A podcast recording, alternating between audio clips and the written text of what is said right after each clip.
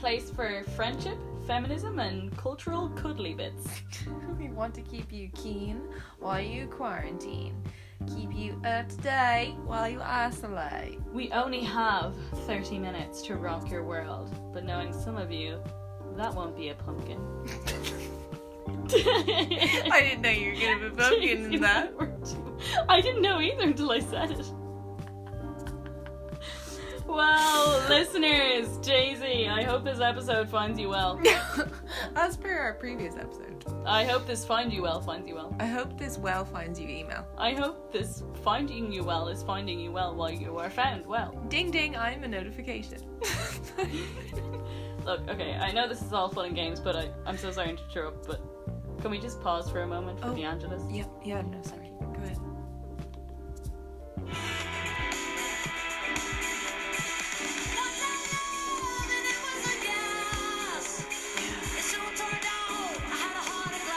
Yes.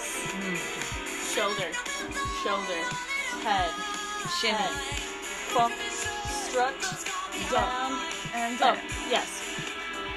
Three, four, five, six. Sorry. Just Nice. um, just wanted to reflect on that cultural reset there because Yeah.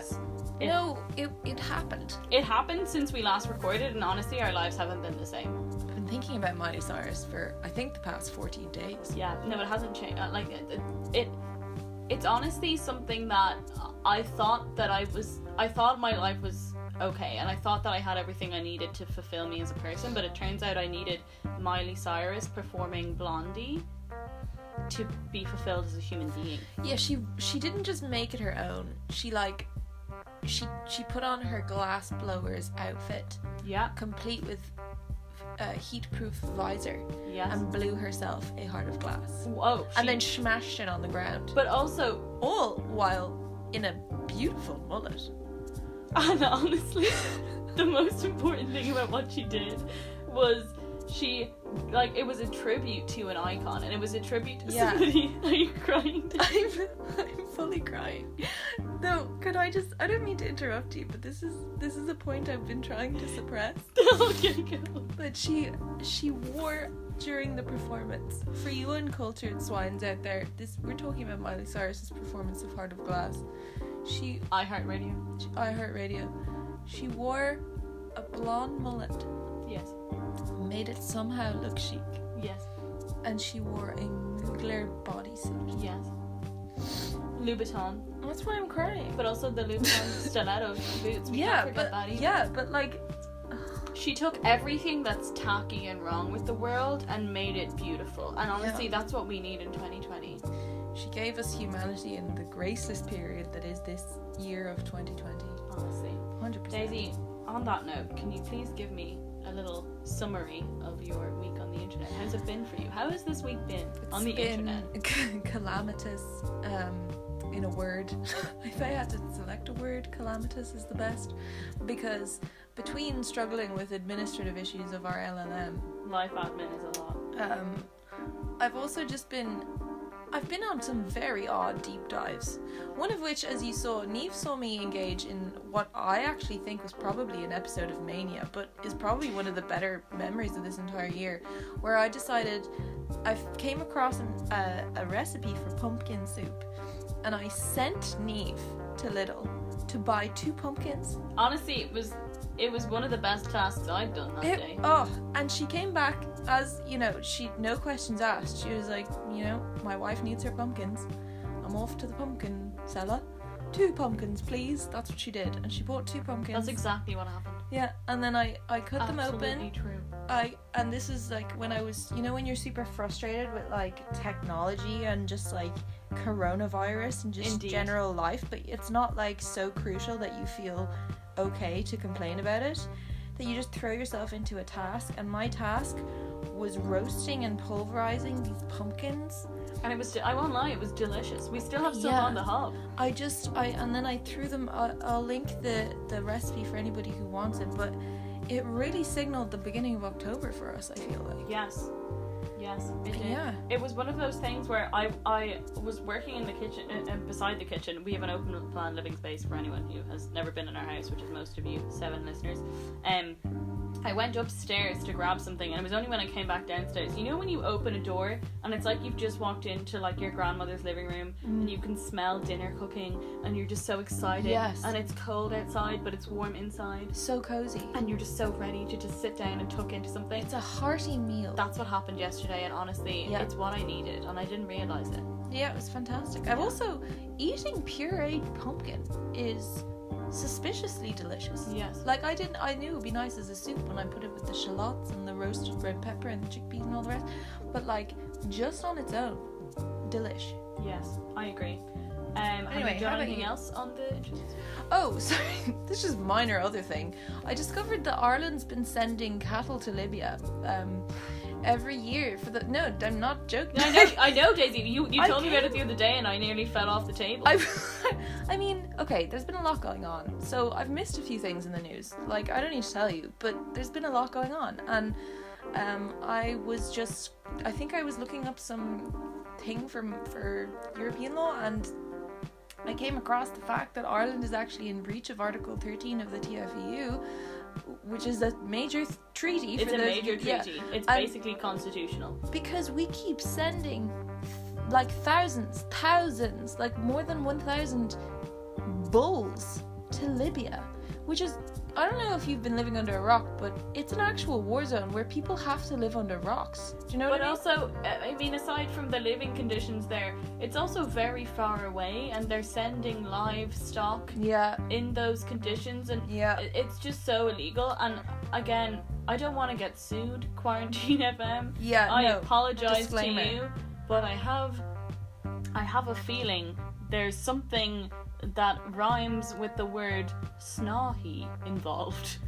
It it does. Lahi. Yeah, yeah. It, It it reeks of a certain um beef in- incident that Yes. happened a little while ago. it's fa- it's Um, nearly faded in our memories. We would call them Mina Mall, actually, uh, in in uh, in parcel tongue. Um, or Xenazol.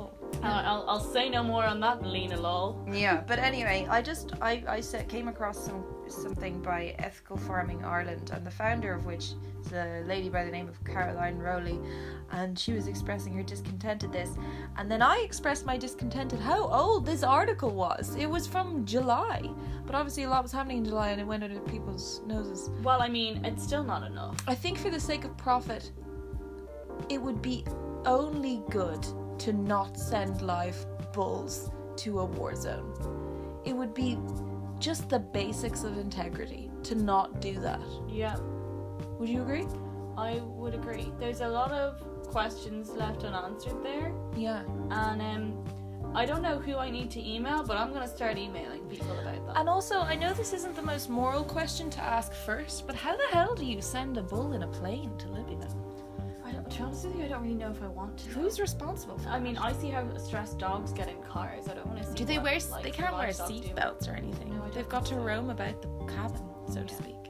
Or no, the ships. Sorry. Anyway, anyway, enough about the cattle in Libya. But um, how was your week on the internet, Neve? My week on the internet was uh, slightly uh, uh, more exciting, I think, actually, Okay. than um, the last few weeks. As you know, I've been on a bit of a hiatus from social media, Yeah. except for on weekends. And there was a moment during the weekend where I was browsing my Instagram feed, as as you do in Yeah. the social media world, and I found a page. You probably know it already. It's F Girls Club. I don't know if I have. pr- spelled F G or L S C L E B, but it's basically a publication run by young um, writers and creatives, and they um, posted. They had some really good posts up about obviously ORBG, who we don't have space in this episode to speak about, but she, she's obviously uh, her loss will be felt um, for years to come. But I found them through posts that they had on um, Ruth Bader Ginsburg's um, passing. But uh, they also have some really good um, poetry and like Cool. cultural pieces um, that they produce themselves that are shared. So I just want to give them a shout out. The other thing that I've been doing is, as you know, Daisy, because we live in each other's pockets, uh, Mm. I go for a 30 minute cycle every day Mhm. and uh, normally listen to a podcast of about 30 minutes long. So uh, there's a podcast, which again, you've heard me speak about at least 20 times this week Three Castles Burning. I Um, apologize, I haven't listened to it yet, but I feel like I it's get all the incredible highlights from it's it's an incredible podcast and it's it's uh, hosted um it, by hold on let me get his name while I tell you about the rest of it so it's essentially a, a social history podcast Mm. in Dublin and it's um it basically goes through aspects of uh, Dublin architecture, Dublin, Dublin society, Dublin Dublin's role in greater historical events, and um, the ones that I would recommend the most um, would be to begin with um, to begin with um, the podcast on uh, Mari- Marino, which is Mm. where he discusses the concept of the garden city, the beginning of the suburbs. He talks a lot about Brendan Behan's family and the Behans and um, who who it was that was affected by the tenements, how recent the tenements were Yeah. in Dublin, and who who was moved out of it and where those family ends, families ended up going. It was incredibly incredibly interesting to listen to. As I see here, I actually don't have his name up, but I'll, I'll post it in the show, show notes. But basically, um, can only recommend that because it's incredible. He also does a lot on. There was one that I found especially important because obviously we are uh, UCD graduates. Yeah. There was one on the role that UCD played um, in the War of Independence, and some really interesting. Uh, That uh, be interesting. yeah, but also some really interesting uh, arguments that arose between uh, students in Trinity and students in UCD about the hoisting of certain flags at half mast at certain points throughout the year. Okay. Uh, you can only imagine which which were which, but anyway. but anyway, go on. Do you have I anything can else? only picture it. I can only And imagine. Is it Three Castles Burning? Three castles burning. Okay. So a I description of the realised Dublin crest. Yes. I copped on far too late that that was relating to Dublin. But hey, No. look, and we only, got there eventually. only one of us is a dub, and it isn't me, so I don't know why I'm the bloody one listening to the whole time. But anyway, here we are. Uh, I think like, that I oh, was is it doing- about castles or something? Yeah, that would not be so odd. Is it like Room to Improve except with castles? Yeah, kind of, except it's about your bloody county. Anyway. Um, so LinkedIn was another thing that I spent a lot of time doing, Oh, Daisy, God, which yeah. you witnessed. I mean, I was you- there. You not saw only the full. not only me, but but I I'd like to shout out our roommate Nelly. Um, I don't know if she's been brought up before on the podcast, but she lives with us. She works at the European Space Agency. She, she builds rockets or something. Anyway, she's amazing, and uh, she's a really good camera. And she she took Neve's LinkedIn photo, which if those of you who know Neve on LinkedIn, it's a bomb picture. It has to be said. But um, she was she was heavily involved in the LinkedIn But she also she did like I, I mean N- Nellie's French, so she she carries on in her own French ways, and uh, I just kind of I just kind of stood up against a blank wall and said, "Oh, we'll, we'll Off we go. We'll Yeah. take a picture. That's it. Well, that, that that looks fine." Yeah, And she said, "No, no, no. I think we can do better." And then uh, directed me yeah. And said, uh, "You don't look good when you do this. Do better." And I was like, "Okay, right." So She's she's and in, quite fair- yeah. in fairness to her, she did she did great. But the thing that I find stressful about LinkedIn is that it's essentially social media, oh, it is. No, it's the worst form of it. but it's like Yeah. this weird flexing thing. I, it makes me really uncomfortable. Anyway, I spent about forty five minutes the other day sitting and staring into space and just you know when you're cringing so hard that your jaw hurts. Mm. That happened because I spent And your a while. shoulders up at your ears. I spent a little time Yeah. on LinkedIn and it just made me so uncomfortable. I couldn't move on with my day for another little while. Yeah, like it's true. It doesn't get talked about enough that people like people go on Instagram um detoxes, you know, or they say I'm not on Facebook anymore. But no one does that about LinkedIn. But actually it can be quite toxic if I you think it's because no one ever admits to spending time on LinkedIn. It's such a cesspit and weird. Yeah, but it turns Anyway, out will we move on to hot takes? Uh, definitely. I don't have as many as I usually do. I think it's because we've been in such agreement recently. like, I haven't had reason to come up with new ones. I think I have about three. I won't mention how many I have, but Alright. I'll just. Well, well, then in that case, fire away. Okay, so this is something that uh, I had, went on a full rant um, to you about earlier, and it's that corporate social responsibility is the most harmful fallacy of late stage capitalism. Okay, but, but what do you mean by that? What I mean by that is corporate social responsibility.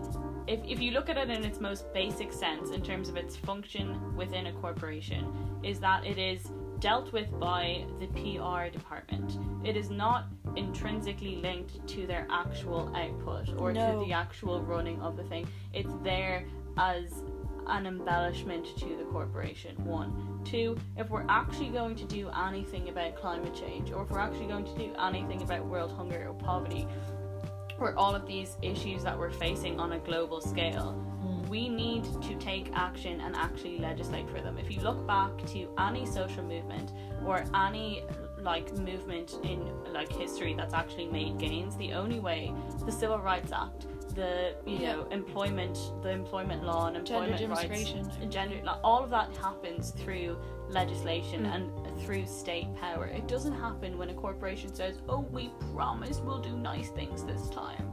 Yeah. We promise we'll give you free balloons at our event." How have we not learned? You know? I think that we have learned. It's just that people get won over by the shiny, shiny things, Mm. and people get won over by, you know, Google saying, "Oh, we know that we're doing incredibly evil and manipulative things, and we're funding really odd, uh, strange data um, warriors." But what we are doing is we paid for some kids to go to school, so now you can't say shit about us. Yeah, we're sorry that we're exposing our data analysts to CP on the daily, Yes. but you know we're giving them beanbags Exactly. in. So exactly. we're silent. Late stage capitalism. It'll really get you. It's all cool. Do you have one to throw at me? Yeah, so I did some investigation this week on circadian rhythms. Mm-hmm. So it was like, um, you're put very simply by somebody who's not a medic, but um, when you need to be asleep when it's dark, and how you need to be awake when it's bright, Yes. and how our circadian rhythm is not at odds as much when we're a newborn. In fact, it's just developing when we're a newborn, but it's at odds the most in our life when we're teenagers. And teenagers develop a really, really strange circadian rhythm due to adjusting to their new hormone system. Interesting. And there's a strong theory, and I'm putting my back behind it, that we need to start school later and finish it later to better appeal to these circadian rhythms of teenagers. Apparently, if doing doing so, we could we could honestly craft better people for the future because they would be less aggressive, less tired, they would be able to excel better at school, they would be able to better identify their skills for future careers and wouldn't be under such pressure. And obviously, the big one, they would suffer less from depression. So I totally would be behind them starting school at like 11 a.m. and then finishing it at 6 or 7 rather than 8 till 4. I mean, this is only anecdotal, but I mostly what I remember from being a teenager, and I'm not sure if this is because of the leaving cert or if this was because of my hormones. I was exhausted all of the time. I remember Yeah. I once fell asleep at the back of my history class, Mm. and I was sitting there, and I just fell asleep and woke up, and I was still in class.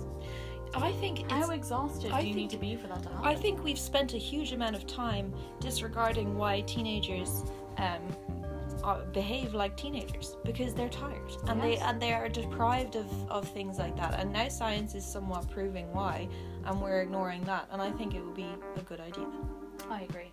So, uh, my little hot take here is one which I think you will enjoy, and it's that I think our generation loves astrology and star signs so much because we grew up categorizing ourselves into Hogwarts houses, and it helps us Oh. to exist in the chaos of late stage capitalism. I think th- absolutely true, but I think that we are the kind of generation that loves to categorize ourselves at all. Yeah. Like, because we we suffer such a like identity crisis. oh yeah, exactly. And we also suffer from like when we first signed on to social media, the first thing we were exposed to was like, what kind of character are you quiz? yes. And that was like a lot of our like cyber behavior was figuring out who we were. And Yeah. that's why we enjoyed DATS test and all that stuff. But Yeah, absolutely. I think it's all in the same category. Absolutely. Um, I also think that Robyn walked so Lorde could run. Yeah, agreed. I was almost gonna think earlier, Robyn walked so Sam Smith could run. My reason for we that were talking is- about that earlier. Yes. because she captured yeah we were talking about how she captured that feeling of nightclub mela- melancholy Yes. that Sam is so good at. In fairness, so But- does Lorde, but yeah. but Lorde does too, but in a more teenage way. And what Robyn does is she brings it into this androgynous um, LGBT arena. Yeah, I I see what you're saying, but I think the difference is that in, I was I suppose one is the sound, but two is like the craft and the songwriting. You know. Yeah, Yeah. that's true. They do. Yeah, they have similarities for sure. I have another one that's about nakedness. It's called. Well, it, this is it. If our society was one giant nudist colony, we might see a decline in egocentric behaviors and probably eliminate body shaming entirely, as we would have a greater sense of self and have nothing to hide to person. Hmm, interesting. My reasoning is that, like, obviously, a lot of behavior is linked to. Okay, I hate to make it about men, but it is. But a lot of male behavior is linked to them wanting to seem like, quote unquote, the big man, to seem like they have, like, a large package so they can talk about it. Yeah. But if that was all on show and, like, there was no bravado about it because there couldn't be, we would see a decline in this egocentric behavior and furthermore, there would be no body shaming because the same way we're trying to eliminate falseness in Instagram and cover ups in Instagram, we would have a more exposed society. We would have a more real sense of what bodies are like and how everyone is different and, Yeah. and how uh, changes that we are insecure about are minute and nobody notices. I think the most important thing about the concept of nudism is that it returns nakedness to something that isn't sexual. And I know obviously you're talking about the genitals there, um, but even in terms of anything that isn't genital, like seeing somebody naked and it not being a sexual thing is Well, yeah, that's really the main point of it. Yeah, But I, but what I mean is that it would reduce egocentric behavior specifically. yeah, because a lot of people carry their idea of what they think they look like naked through to Instagram and through to how they talk to other people. But if that was on show and everybody was more honest and self-facing and could see examples of bodies that look exactly like theirs, yeah, there would be more honesty. yeah. You know? Yeah, yeah, definitely would be better for society. And we need to normalize nakedism. Nakedism 2020. Um, we I have some more hot takes to do, but I'll just shove them up my hole and we can move on to um we can move on to our poetry section. How do we Thank you, I appreciate that. Thank That's really kind of you. Alright.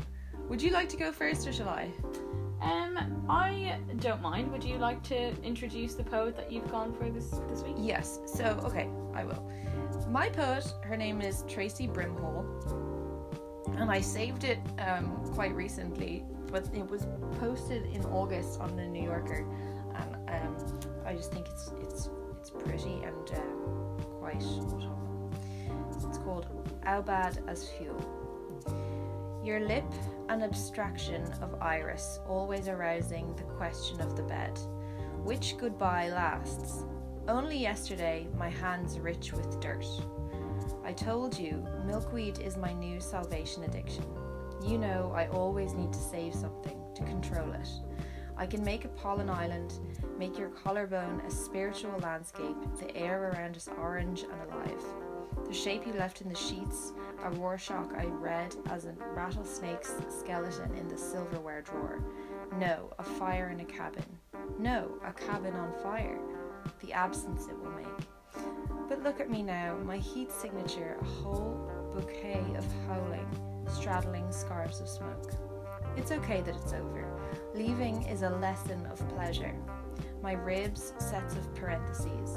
My heart, an aside, an apple ready for the twist. My legs around your hips, a pillory. Our shame public to the night. Tulip shadows on the nightstand. An apology marooned and lightless. Each bite mark on your shoulder synonymous with grief. You ask me to brush the match against the red phosphorus of goodbye in a way that makes you believe it. I ask to be the one on top, the one struck bright when God pours out the lightning.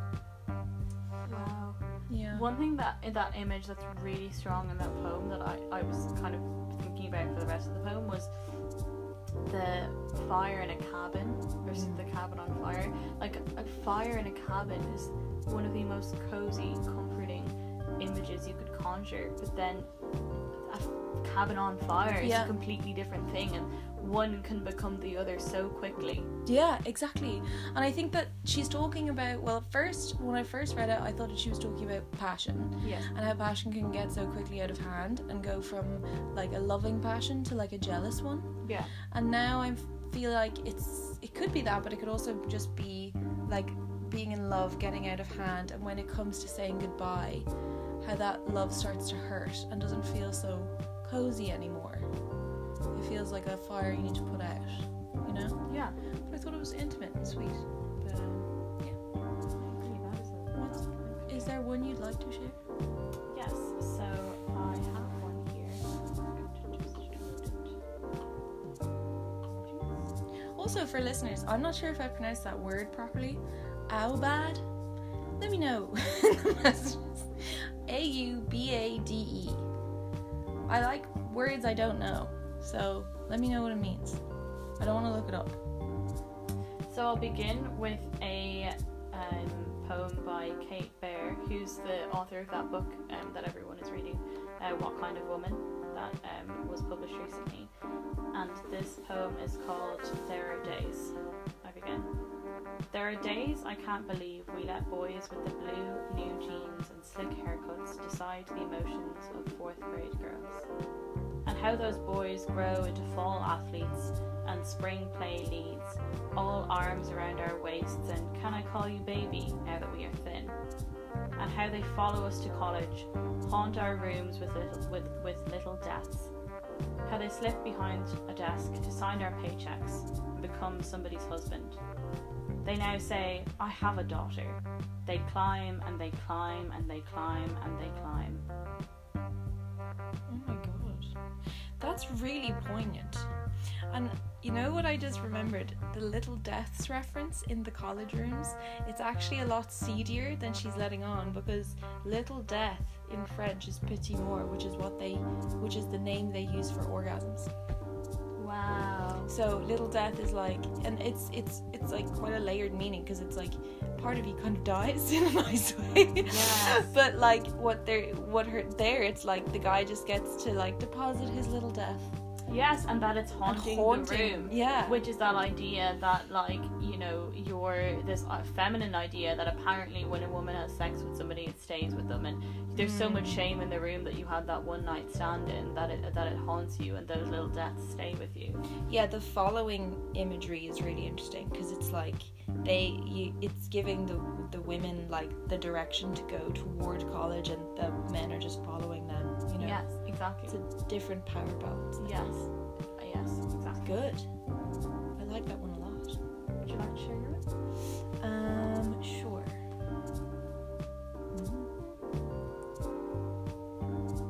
Okay, this is a, just a short one.